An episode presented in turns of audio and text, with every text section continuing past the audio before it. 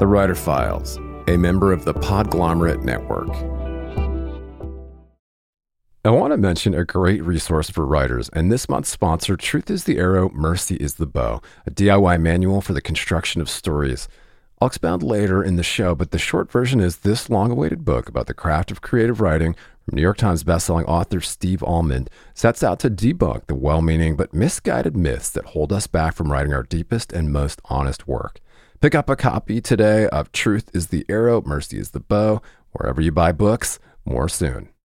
Greetings, scribes. I have got some exciting news to share.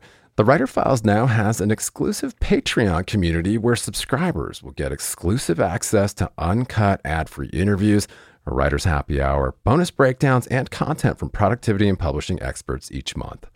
In the meantime, just head over to patreon.com slash the writer files. It's free to join Patreon to get a preview and you can upgrade anytime. That's patreon.com slash the writer files.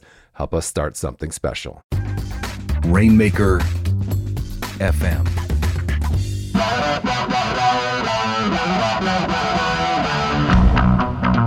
Welcome back to the Writer Files.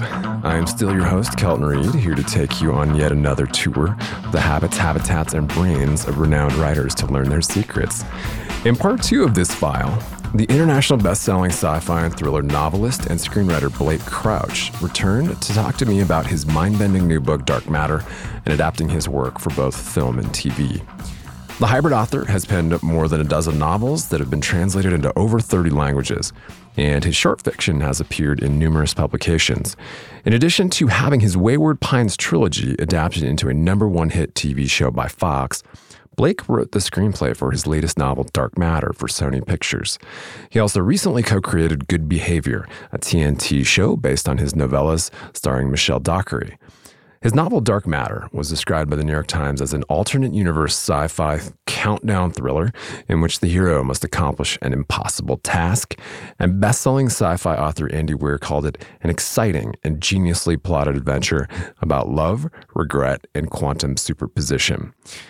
In part two of this file, Blake and I discuss the author's tips for conquering a writer's block, why versioning and backing up drafts is crucial how to lean into procrastination and find your most productive writing time, why understanding that everything's been written can set your creativity free, and why you need to write the kind of book you want to read.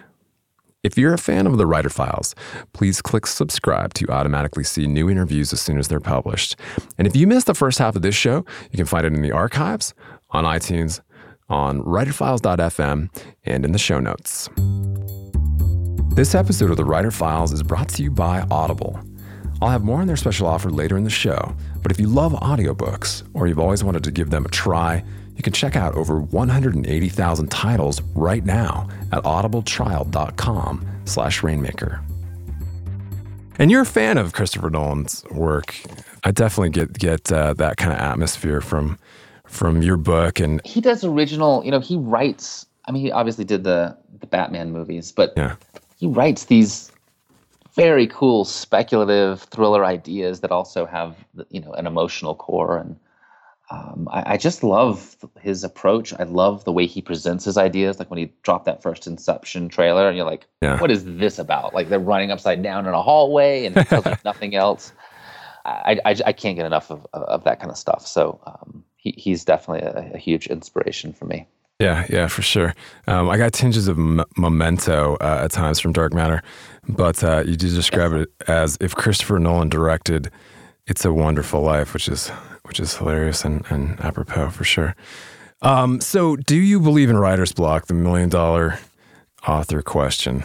Yeah, I guess I do. I believe that you go through periods of time where the ideas are are really challenging and eluding you. Um, what are, why those crop up, I think, you know, probably owe to a whole host of psychological reasons. Um, yeah. But I do think that just the idea of writer's block. I mean, people say like, "Oh, writer's block doesn't exist. You just sit down and you write," and that sounds great. Um, but you can also just sit down and write a bunch of and you're not actually getting closer to your goal of writing a next great thing. What's hard is writing a book that was as good or better as the last one you wrote, which you thought was the best thing you could ever do at that point in time. That's Yeah. the thing that's really hard, and I think that's what um, leads down the path towards writer's block. It's not really like, oh, I just can't write for reasons. It's more like when I'm not writing, it's because I haven't found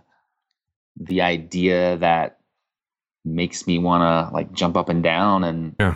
Tell the world this story. That's for me what writer's block is. It's not just not being able to string a sentence together. It, it's not having the idea that makes me want to string sentences together. Yeah, yeah. And so much of writing is thinking, is it not? Kind of processing, All of it. letting your 90% brain do. it. Yeah, for sure. Um, are you a PC or a Mac user, by the way? I mean, I've been a Mac uh, for the last I don't know five or so years, but um, I don't know. I, when did Mac stop being cool? I don't know when that happened, but it's just it's just not cool anymore. I, they're not innovating. I, so I, I don't know. I have a feeling after this uh, Mac Air, I'm probably going to go back to PC for for my next book because I, I just can't. And then you know, I mean, before Macs, I had these giant chunky PCs, which were like you could hear it's like Yeah. a jet engine Yeah, yeah. they were running. Um, so you know, I, I I love my Mac Air. I love the battery life on it. Um, but the general Apple approach is sort of wearing on me lately. Yeah, yeah. Um, do are you a Scrivener user or do you use Microsoft Word primarily for your stuff? I don't know what Scrivener is, so Okay, yeah, I use uh, I use Microsoft Word. okay. Traditional. Obsessed with fonts. Yeah. Obsessed with fonts. Oh. Um, like of I love new fonts and discovering fonts and um, like that's my favorite way to procrastinate. It's like, well, maybe um, I should pick a cool new font. Maybe that'll, and it actually does sort of jar me out of uh, things occasionally. And I always think I'm going to use these fonts right up to the end, but when it's time to turn a manuscript in, I pretty much bring it all back to Times New Roman 12 and, and, and, and keep it very, uh, very normal because I think it's actually help, more helpful for people who are reading a manuscript Yeah. in manuscript form to not have any distractions. Like the the font itself doesn't help the story. Like they just need to be able to read the story and the That's right. characters in a vacuum. That's right. Uh, do you have any great organizational hacks for writers? I mean, you must have, I imagine, quite a few in place if you're juggling the screenwriting thing and the, and the uh, prose thing. Do you have Do you have some you could share with us? I mean, I have.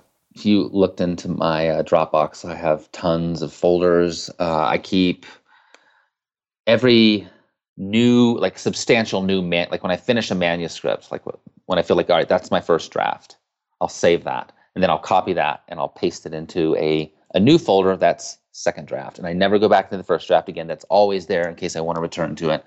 I think it's good and important to have an iteration of every draft of the novel um, as you move through the writing process. And I'm just like looking here now. I'm curious how many I have. Dark Matter has. Um, let's see. Let's accepted manuscripts. I have so many folders. I have an accepted manuscript. I have a copy edited folder. I have a galley copy folder. I have a marketing folder. I have a miscellaneous folder where I throw everything else.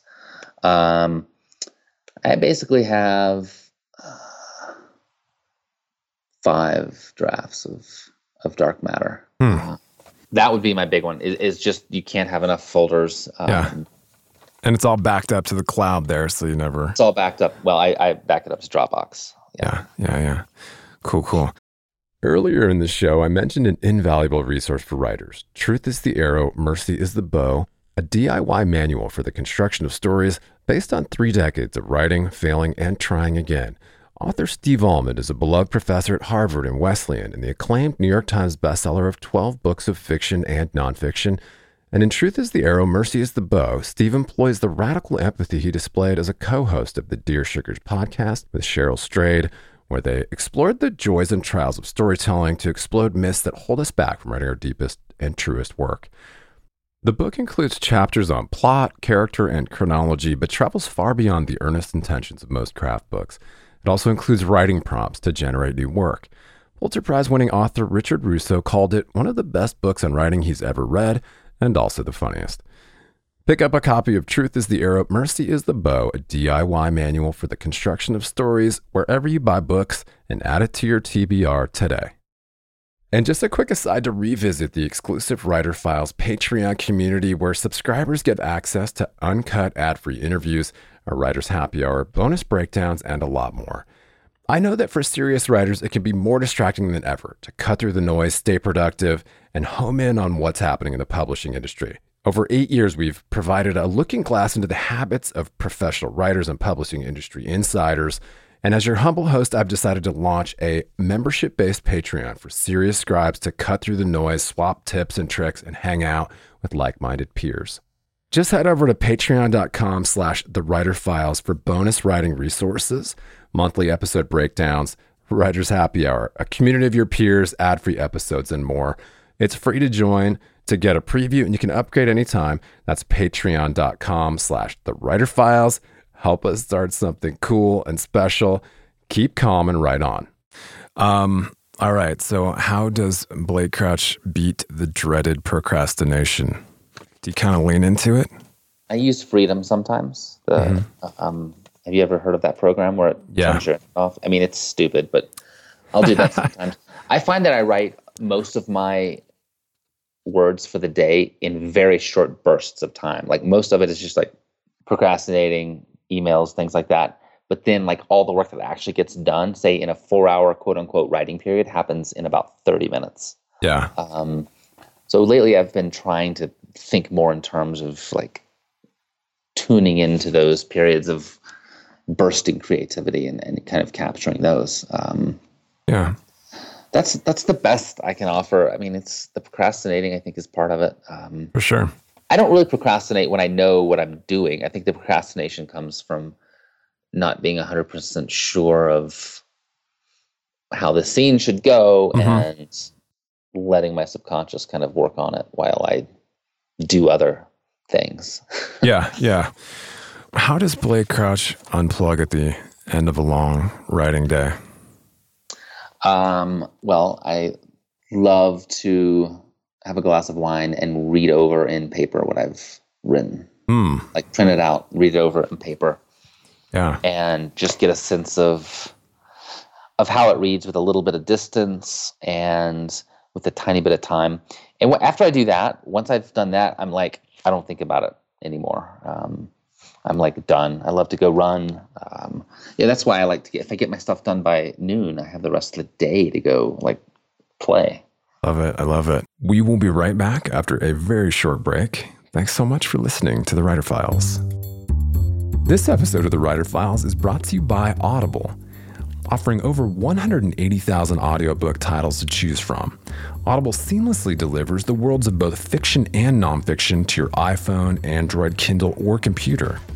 For Rainmaker FM listeners, Audible is offering a free audiobook download with a 30-day trial to give you the opportunity to check them out. Grab your free audiobook right now by visiting audibletrial.com slash rainmaker. I just hopped over there to grab Stephen King's epic novel 11/22/63 about an English teacher who goes back in time to prevent the assassination of JFK.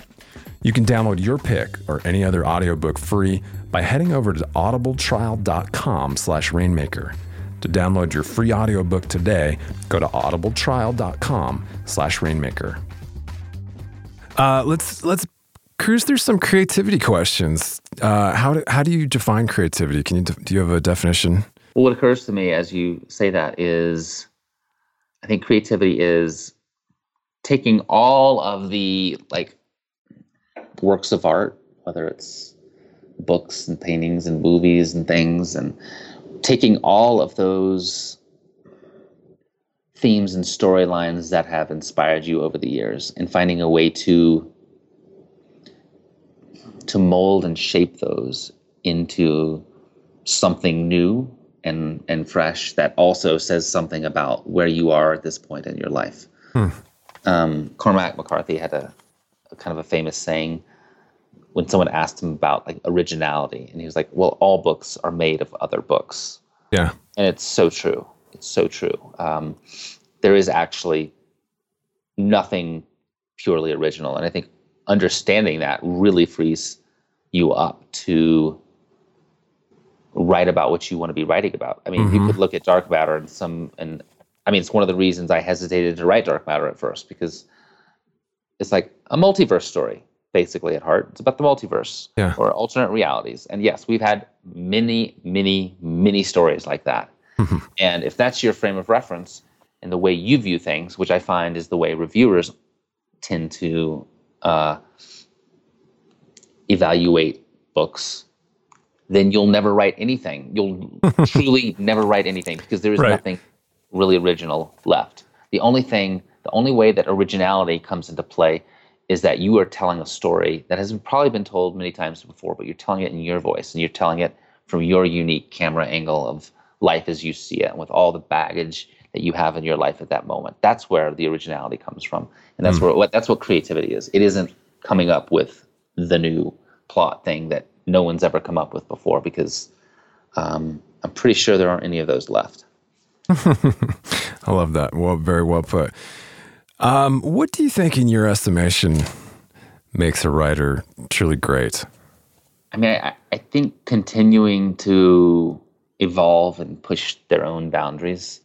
Um, you know, I have a lot of friends in this business, and you know, one of the things you do is you read each other's manuscripts as kind of the first line of defense and letting people know where it's succeeding and where you think it's not succeeding. And whenever I see like a writer trying actively and desperately to take a quantum leap in what they do, I, I respect that. Um, I, I mean, I think great writers are are not writing the same book over and over again. They are really kind of pushing themselves in the nature of their storytelling. Uh, that to me is what uh, turns me on in the writers that I love. Nice, nice. When you need mealtime inspiration, it's worth shopping Kroger, where you'll find over 30,000 mouthwatering choices that excite your inner foodie. And no matter what tasty choice you make, you'll enjoy our everyday low prices, plus extra ways to save, like digital coupons worth over $600 each week. You can also save up to $1 off per gallon at the pump with fuel points. More savings and more inspiring flavors make shopping Kroger worth it every time. Kroger, fresh for everyone. Fuel restrictions apply. Another day is here, and you're ready for it. What to wear? Check. Breakfast, lunch, and dinner? Check. Planning for what's next and how to save for it? That's where Bank of America can help. For your financial to-dos, Bank of America has experts ready to help get you closer to your goals. Get started at one of our local financial centers or 24-7 in our mobile banking app. Find a location near you at bankofamerica.com slash talk to us. What would you like the power to do? Mobile banking requires downloading the app and is only available for select devices. Message and data rates may apply. Bank of America and a member FDIC. Do you have a couple faves sitting there on your uh, nightstand right now? What have I read? I've, I mean, I've read a bunch of debuts lately. I've, I've kind of been on a, a blurbing streak. Um, I grew up loving Pat Conroy because he was the first, uh, you know, like adult fiction writer I ever read. I read The Prince of Tides when I was 12. And I mean, I, obviously, my writing couldn't be more different from his, but I have a, a real sentimental and nostalgic uh, love of his books. Uh, I mean, Cormac McCarthy is one of those writers I, w- I, I would place in the category of you just don't know what his next book is going to be. I mean, if you look at something like All the Pretty Horses and the Border Trilogy, Yeah. to The Road, which is, or I mean, sorry, to No Country for Old Men, which is like, in some ways, is uh, just a thriller, to The Road, which is just science fiction. Um, it, he would definitely be up there. Um, I also read this awesome memoir called When Breath Becomes Air, which just came out um, about a neuroscientist who, or a neurosurgeon rather, who gets a diagnosis of lung cancer when he is like 36 and he starts writing a memoir about his basically last two years and it's just devastating Uh, love stephen king's um, i just finished the dark the first book in the dark tower Wow. series which i've never read and i'm blown away by it Fantastic. Well, I know we're running short on time here. Your your your latest Dark Matter opens with the great T.S. Eliot quote. Do you have a, do you have another quote just kind of hanging over your desk that you want to to drop on us? like like a good uh, a good writing quote Yeah, or just a quote in general that you that you come back to. Yeah. Um, hmm. God, I have so many. I'm trying to think of a think of a good one here. Um, there is a uh, a really cool one by um, Margaret Mitchell, and she said, "I sweat blood to make my style simple and stripped bare," and mm. I've that's really uh, become true to me uh, over the last seven years. I think each book seems to be a, a condensing of of style and trying to yeah. say more with less, and that's kind of been my uh, north star over the last uh, few years from book to book.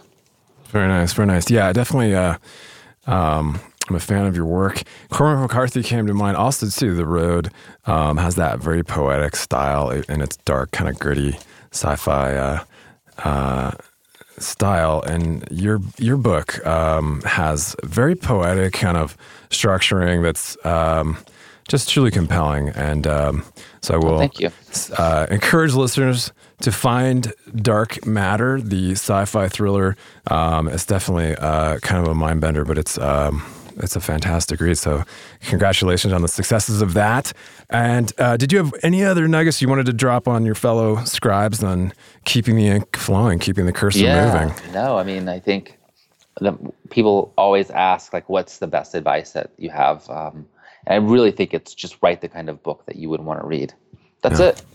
Uh, and also have expectations. Like, if the kind of book that you're dying to read is a, a, quiet little gem that's written in colloquial French, set in the you know late 1700s. Awesome! You should definitely write that book. You should also know that probably there's not like a thousands and thousands of people who want to read that. I think it's I think it's writing what you want to write, but also having expectations about what the audience actually is for what you want to write. Love it. I love it. Lock, Stock, and Barrel with Blake Crouch. And I believe that we can find most of your books at blakecrouch.com. There's a you books can. a books tab there where you can find all of these these fantastic books by the author. Any anywhere else uh, you want to connect with uh, readers and writers out there? They can always find me on Twitter and Facebook. It's uh, fair, fairly easy to find. Fantastic. Well, thank you so much for taking time out of your, your incredibly busy schedule to rap with us about your process. Hey, this was a blast. Awesome. Hopefully, you will come back uh, for your next one. I'd love to. All right. Cheers. Thanks so much for joining me for this half of a tour through the writer's process. If you enjoy the Writer Files podcast, please subscribe to the show and leave us a rating or a review on iTunes to help other writers find us. For more episodes or to just leave a comment or a question, you can drop by writerfiles.fm. And you can always chat with me on Twitter at Kelton Reid. Cheers. Talk to you next week.